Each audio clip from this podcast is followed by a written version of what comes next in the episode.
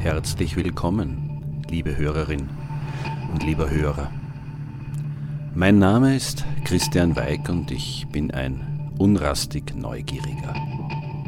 Das ist etwas, das ich in vielen Bereichen meines Daseins ausleben darf. Etwas, das mich immer wieder an Orte führt, die eine verborgene Vergangenheit haben, dunkle Geheimnisse.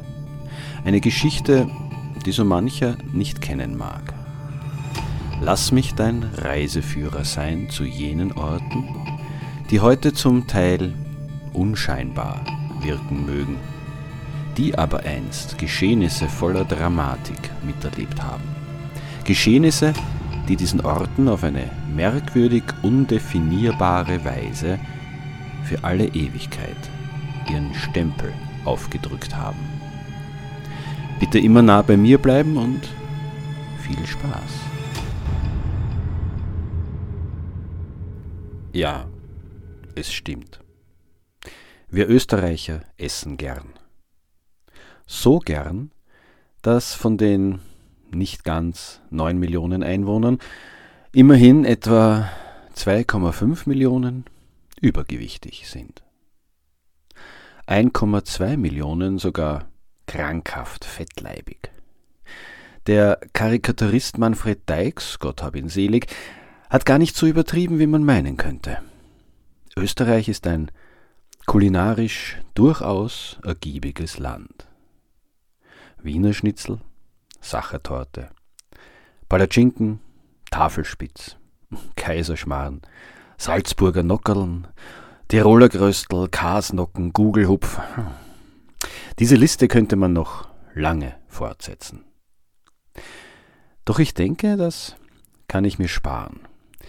Die Intention ist klar.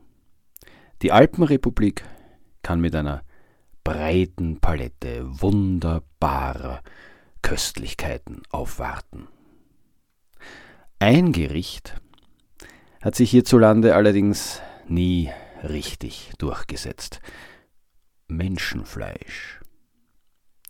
Der Österreicher neigt nicht unbedingt zum Kannibalismus, die, die Österreicherin angeblich auch nicht. Glaubt man den Quellen, so war das Verspeisen der Mitmenschen auch im 16. Jahrhundert bei uns nicht an der Tagesordnung.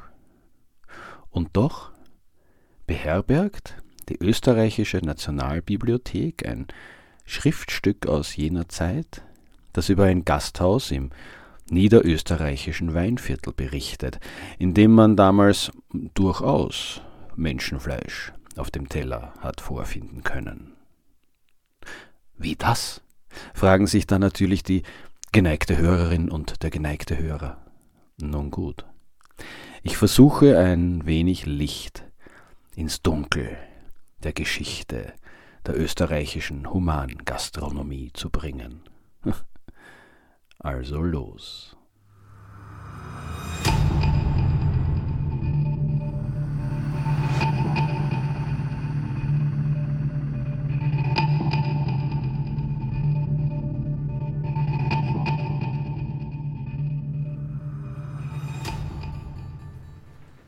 Es ist ein verregneter Samstagvormittag. Zwei meiner Söhne, meine siebenjährige Enkeltochter und ich, beschließen, der Burg Kreuzenstein einen Besuch abzustatten. Klassisches Familien-Schlechtwetterprogramm eben. So spazieren wir von der Wohnung meines Sohnes im Zentrum Leobendorfs die Burggasse hinauf, um an einer Führung durch die prächtige Schauburg teilzunehmen.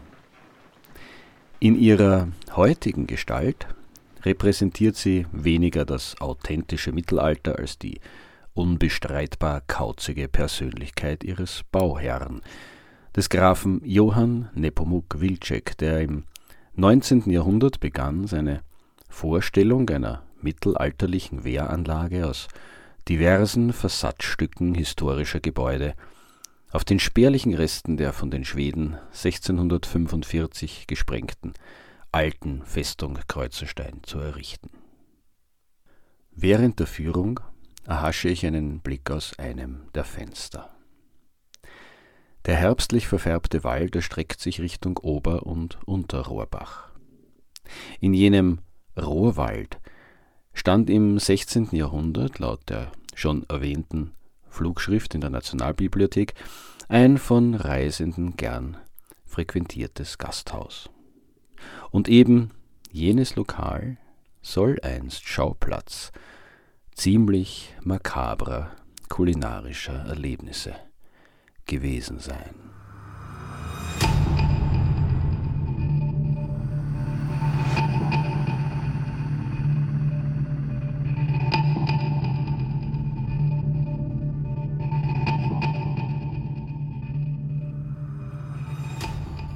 Besitzer des Gasthauses war damals ein gewisser Gregor Rühl.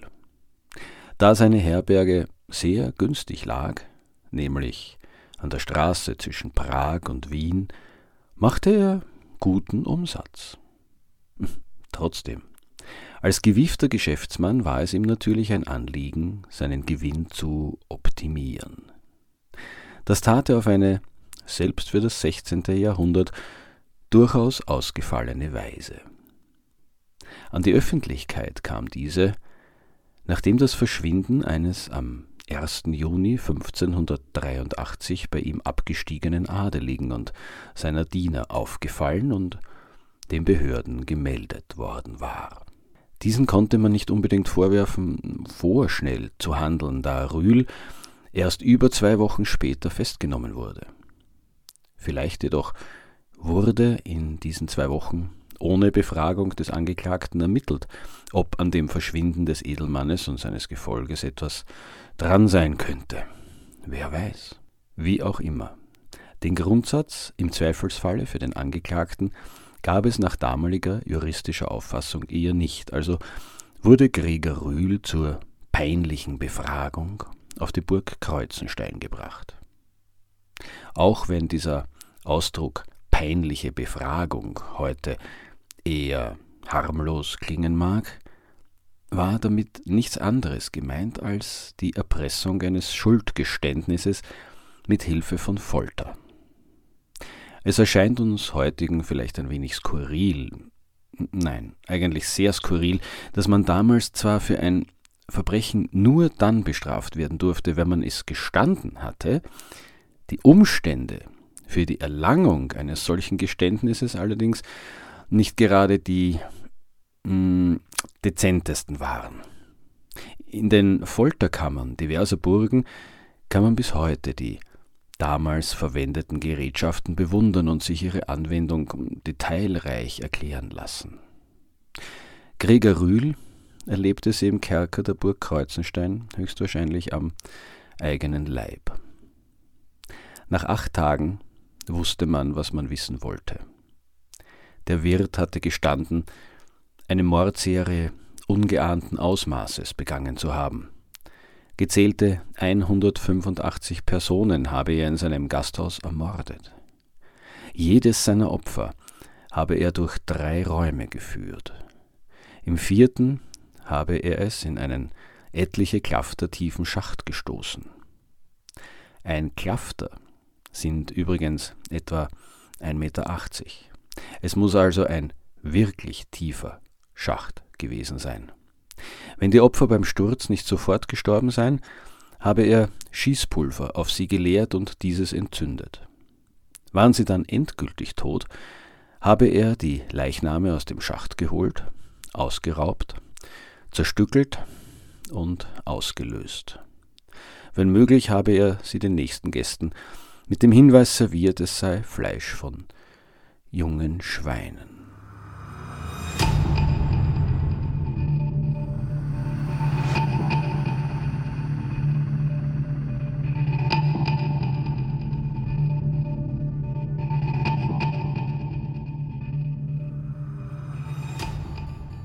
Der letzte Wille des geschäftstüchtigen Gregor Rühl war, dass man noch vor seiner Hinrichtung seine Güter schätzen und ihm ihren Wert berichten möge, was auch geschah. Mit jener Summe im schwarzen Kapitalistenherz starb es sich gleich viel leichter. Ja, oder auch nicht. Immerhin war dem Serienmörder kein schneller Tod zugedacht worden. Eine Woche lang trennte man ihm jeden Tag einen Körperteil ab. Am achten Tag setzte man den so Verstümmelten auf den arme Sünderwagen, wo man ihm mit glühenden Zangen Fleisch vom Körper riss. Das, was von Gregor Rühl noch übrig war, wurde, wie damals üblich öffentlich, gepfählt. Als dann das Spektakel vorbei war und sich die Schaulustigen auf den Heimweg machten, setzte ein gewaltiger Sturm ein, durch den nicht nur die Menschen umgeworfen und zum Teil verletzt wurden, sondern auch der Pfahl mit dem Leichnam Gregor Rühls fortgerissen wurde und, trotz der zahlreichen Augenzeugen unauffindbar, verschwand. Erst als der Henker drei Tage später wieder an die Richtstätte kam, fand er dort den Pfahl inklusive der Leiche des Delinquenten an der ursprünglichen Stelle wieder. Gregor Rühls Genick jedoch war gebrochen, sein Gesicht auf den Rücken gedreht.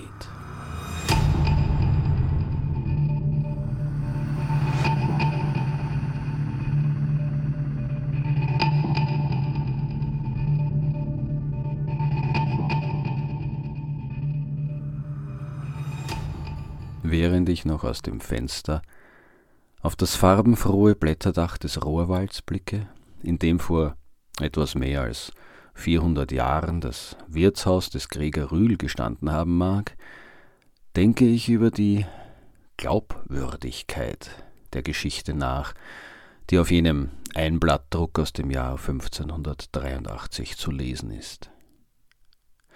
Nicht alles darin klingt plausibel.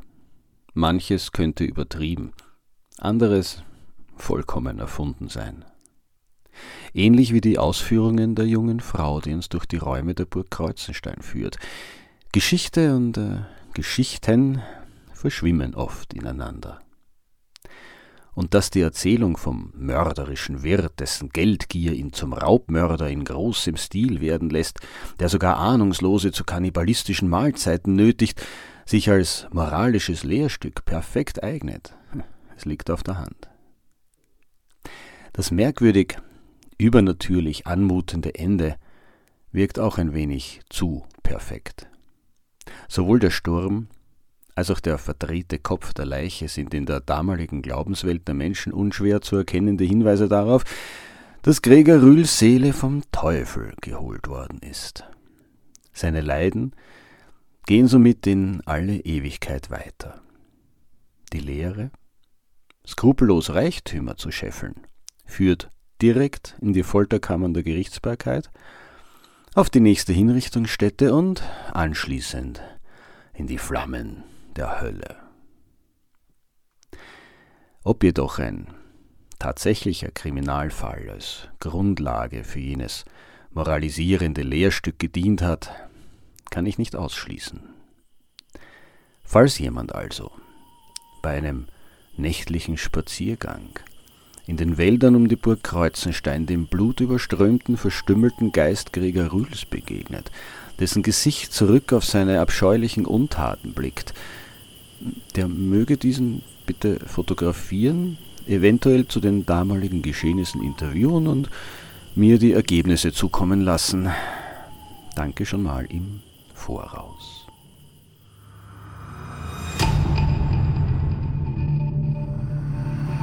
So, liebe Hörerin oder lieber Hörer. Ich hoffe, du hast etwas Neues erfahren und vielleicht sogar Lust darauf bekommen, den Schauplatz der heutigen Podcast-Folge zu besuchen. Falls du mehr Informationen brauchst, findest du in den Show Notes weiterführende Links und hm, last but not least meine E-Mail-Adresse. Ich freue mich nämlich immer über Kritik, Anregungen und Hinweise. Und gerne darf dieser Podcast auch weiterempfohlen werden. Ich denke, es gibt viele neugierige Menschen da draußen, die sich auch an die dunkleren Orte unseres schönen Österreichs wagen. Ich empfehle mich.